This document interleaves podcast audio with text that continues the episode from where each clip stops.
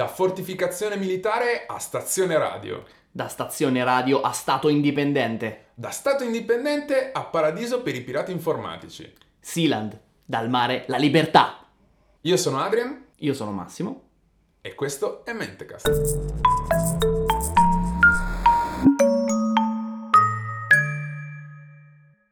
Allora Massimo, ti voglio fare una domanda. Quanti stati ci sono al mondo? 8? Mm, Quasi? 9. Mm, la risposta ti sorprenderà perché dipende. Uno dice prendi il Ma da planisfero? Li conti? e, Scusa. li conti e invece no. La Convenzione di Montevideo, per esempio, ci dice che ci sono quattro regole fondamentali per uno Stato, ovvero il fatto di avere un territorio definito, una popolazione che è stabile, un governo e la capacità di interagire con degli altri Stati. Ok, quindi tu quello che mi stai dicendo è che tanti di questi stati che noi possiamo contare sul planisfero in effetti non rispondono a questa definizione. No, ti dico che la maggior parte degli stati rispondono a questa definizione, ma ti dico che anche questa definizione non gliene frega niente a nessuno. Ah, neanche a me pensa. esatto, perché secondo invece le Nazioni Unite il riconoscimento dello Stato è, eh, dipende se gli altri ti riconoscono. Ah, è ok, circolare. Eh sì, un po' sì. Non proprio, perché in realtà poi le- gli stati che contano veramente in questo bilancio sono pochi, sono la Russia, gli Stati Uniti, la Francia, l'United Kingdom e eh, Cina. Ma va, Ecco, la sì. Germania no. No, la Germania no, Germania, dopo tutto il casino che ha fatto. Sì, va bene, ma Adrian, andiamo al sodo, perché non so se hai notato, ma qui Mm. c'è una bella bandierona. Eh sì, quella bandierona lì è la bandierona di, del Principato di Sealand. La storia del Principato di Sealand inizia nel 1942, quando venivano costruite delle piccole fortificazioni marittime durante la Seconda Guerra Mondiale per impedire, per esempio, ai nazisti di arrivare co- sulle coste della- eh, dell'Inghilterra e della- cioè del Regno Unito. Eh, tra queste fortezze che si chiamavano fortezze Mansell, fatte infatti da una piccola chiatta su cui erano posizionati due enormi piloni di, di materiale solido Mhm. su- sovrastati da una piattaforma su cui poi potevi costruire altra roba. Eh, una questa roba Tendenzialmente armi. tendenzialmente armi, sì, Contraerea piuttosto che cannoni antinavali. Benissimo, ma questa roba veniva lasciata poi affondare apposta, in modo tale che appoggiandosi poi lasciava emergere soltanto la parte utile. E tra queste, cioè queste quando poi vengono dismesse dopo loro effettivamente sono state inutilizzate perché i tedeschi non hanno mai provato a fare una, una grande invasione navale del, del Regno Unito.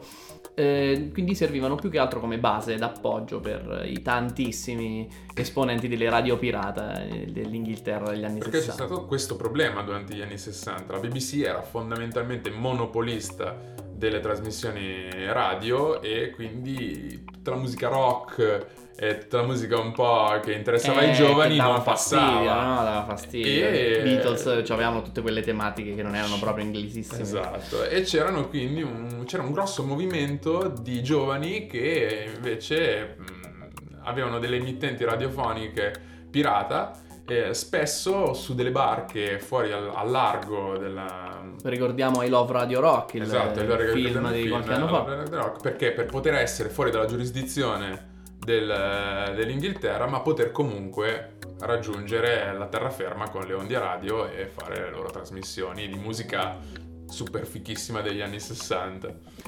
E quindi era il 1967 quando Paddy Roy Bates decide che Fort Ruff era la sua casa e la sua base per far trasmettere Radio Essex, una grande radio di grande rock che non verrà mai una volta accesa, mai. Mai, mai utilizzata. Mai, perché comunque quello che voleva Paddy Roy era l'indipendenza. Esatto. Paddy Roy voleva farsi i cazzi suoi e ce l'ha fatta, ce l'ha fatta proprio. Che ricordiamo questi Fort Mansell hanno una dimensione totale di 0,004 km quadrati. Qualche centinaio di metri quadrati, un paio di casette. Assolutamente ridicolo. Infatti lui stabilisce lì la sua famiglia, chiama a vivere tutti in maniera in pianta stabile. Eh, tra questi c'è il figlioletto Michael che per gioco prende a pistolettate degli operai. Gente arrivata in barca dall'Inghilterra per mettere a posto delle boe. Eh, lui decide di sparargli di colpi di avvertimento, direbbe il dottor Zimbardo. E, e questi colpi di avvertimento chiaramente suscitano un po' le ire di mamma Inghilterra, che quindi quando alla prima occasione, quando Michael e Paddy Roy arrivano eh, sulla terra ferma Per fare la spesa, eh, Per non far- per altro, Eh, perché sì, se stiamo non c'è parlando- il supermercato No. a quel punto l'Inghilterra dice ok venite in tribunale che dobbiamo dire due cose Due cosine, due. È sorprendente perché poi in realtà loro vincono questa causa. Sì, più che altro non possono portare avanti la causa visto che questo si svolgeva in acque internazionali. Eh, la definizione, della, cioè la fine delle acque territoriali inglesi infatti aveva una definizione assolutamente arcaica e La gittata del cannone. sì, tu guardi dove finisce la palla di cannone, E lì- oltre quello non è Inghilterra. Perché io, per dire che Dalle sia mio, cose. gli devo poter Gli devo rompere poter il culo. Gli devo... Eh, iniziano a chiamare quindi questo posto il Principato di Sealand e stabiliscono una monarchia illuminata. Eh, chiaramente Paddy Roy è il, il monarca unico e assoluto. La sua- Discusso. Direi che è indiscusso. Non so se qualche volta la moglie ha litigato e l'ha mandato a, a- boh, a dormire nell'ala ovest del loro castello, ma. eh, stabiliscono nel giro di pochissimo un inno, un, eh, uno stemma araldico, una costituzione, La bandiera. la bandiera gloriosa di Zealand, eh, una valuta, anche dei passaporti che poi torneranno utili più avanti negli anni 90. Ma la parte secondo me più interessante della storia è che eh, uno dice, vabbè, sono un gruppo di persone che hanno deciso per l'indipendenza e quindi va bene così, non è troppo problematica. Non fosse che a un certo punto si presenta una persona che reclama lui stesso il territorio di Sealand. Mi sento male. Stai forse parlando di Sto- Alexander Achenbach? Sto parlando proprio di lui, Massimo. Raccontaci un po' di questo personaggio assurdo. Eh, 1978 parte il cosiddetto governo ribelle di Alexander Achenbach. Alexander Achenbach, cittadino tedesco, assolda dei mercenari con no, tanto aspetta, di... cittadino tedesco per, per- per la Germania, ma per lui, lui non è cittadino No, tedesco. lui è cittadino di Sealand, primo cittadino di Sealand. Lui è governatore, lui è il capo, lui comanda. Alexander decide di prendersi Sealand con la forza. Eh, assolda dei mercenari, ce ne sono di olandesi, ce ne sono di austriaci e questi mercenari prendono i loro motoscafi, i loro elicotteri e vanno a prendere Sealand, la vanno a prendere davvero. di. Approfittando del fatto che Paddy Roy e sua moglie erano in una visita Di diplomatica. in- popolazione i- i- sa- sale Sepe- dimezzata. Ma di molto di più, molto di più. almeno il 70% della popolazione è via da Sealand, ne approfittiamo. Infatti il povero Michael viene preso e rinchiuso nelle galere che hanno probabilmente la cucina. Sì, Michael fatto prigioniero, ma Michael riesce a liberarsi, a scappare dal suo stato di prigioniero, armarsi, riprendersi, eh, il- riprendere il controllo di, di Sealand e fare prigionieri a sua volta Hackenbach e tutti i mercenari. Meraviglioso, Tutto veramente. da solo. Il popolo di Sealand è inarrestabile. Questo cosa provoca? Cosa provoca? Provoca le ire degli stati di appartenenza di questi forse tre poveracci in totale, perché in effetti eh, i, loro, i loro stati provano a togliere dalla prigionia queste persone che in effetti vengono trattenute all'interno di Sealand. Trattando però con chi? Trattando con Col- il governo inglese. a cui eh, che dice l'ultima volta che ho sentito parlare di Sealand non era inglese e quindi Perché eh, è fuori dalla nostra giurisdizione. eh, palle di cannone lì non ci arrivano non lo posso rompere non mi appartiene Quindi non mi appartiene. E Eh, mentre gli olandesi cioè, mentre il, ehm, il mercenario olandese e quello austriaco vengono riportati nelle loro case Achenbach rimane per alto tradimento questa è deve- l'accusa alto tradimento E cosa deve fare la Germania? Deve mandare un diplomatico a trattare con Sealand. Scacco matto. Scacco matto assolutamente perché è l'ultima eh, caratteristica che serve al buon Paddy per reclamare che Sealand è effettivamente Eh sì, uno stato sovrano. e che sta intrattenendo relazioni con altri stati E e, che ti implicitame- riconoscono. e implicitamente hanno deciso che sei uno stato. In effetti la Germania non dirà mai che Sealand è uno stato, ma, pri- cioè, ma questo per, per Paddy Roy è de facto un'emissione.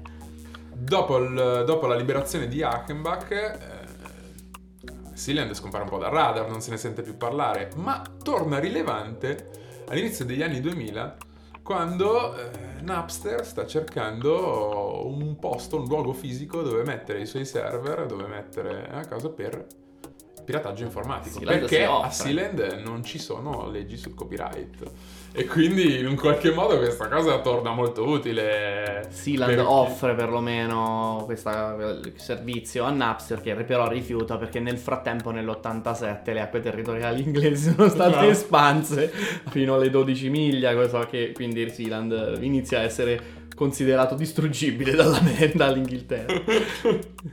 La storia del pirataggio informatico poi in realtà torna in auge nel 2007 quando Pirate Bay, il sito eh, di diffusione di materiale protetto da copyright, cerca di, insomma, una base operativa scappando dalla Svezia in cui le leggi sul copyright sono diventate più pressanti. Eh, tuttavia Sealand chiede una cifra ridicola, qualcosa come 750 milioni di euro eh, a Pirate Bay che non li ha. Perché Pirate Bay non voleva soltanto mettersi, ma voleva proprio acquistare. Sì, voleva prendere proprio possesso di questa cosa.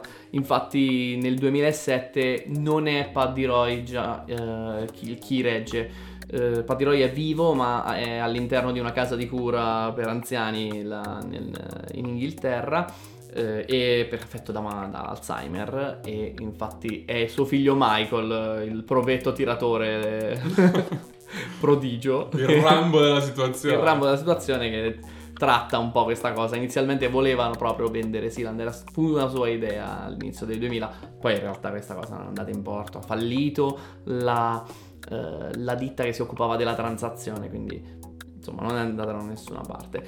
Cosa degna per chiudere questa puntata, cosa degna di nota è che eh, ci sono in vendita dei titoli immobiliari di Sealand. Potete diventare cittadini di Sealand e un- con una modic- modica cifra comprarvi anche un titolo nobiliare. Titolo nobiliare, Hai il potete listino avere prezzi. un listino prezzi, questo di- direttamente dal sito di sealandgov.org. Eh, se volete diventare Lord, Lady, Barone o Baronessa, a soli 36,99 euro. Un affare.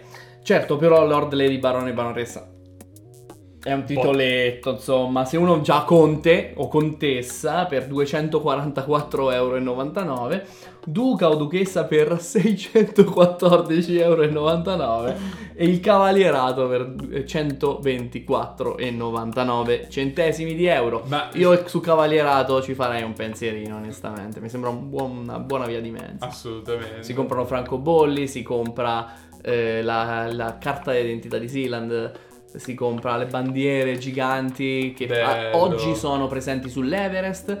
eh, perché persone che hanno scalato l'Everest hanno portato la bandiera di Sealand. Esistono squadre di calcio e squa- ehm, team di maratoneti che fanno gare e gare in nome del glorioso principato.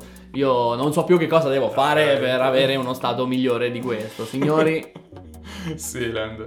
Le fonti per questa puntata sono state beh, eh, sealandgov.org che riporta la Niente storia di meno. completa. C'è un articolo abbastanza divertente su Wired che si chiama Welcome to Sealand, now bugger off. nice. E poi ci sono diversi articoli che sono archiviati sull'Internet Archive, anche lì tutti abbastanza interessanti. C'è un articolo sulla BBC quando è morto Paddy Roy. Sulla BBC, beh, comunque National Treasure. Assolutamente, la storia vale di essere raccontata. Mi raccomando, scrivete a Ursulo, importantissimo, lui ci tiene tantissimo. Me l'ha detto prima di nascosto, ha detto se non mi scrivono non succede niente perché sono sopravvissuto a 5 estinzioni di massa, figurati che me ne frega. Fatelo perché comunque l'amore è tale solo quando è condiviso. Ciao a tutti, alla prossima.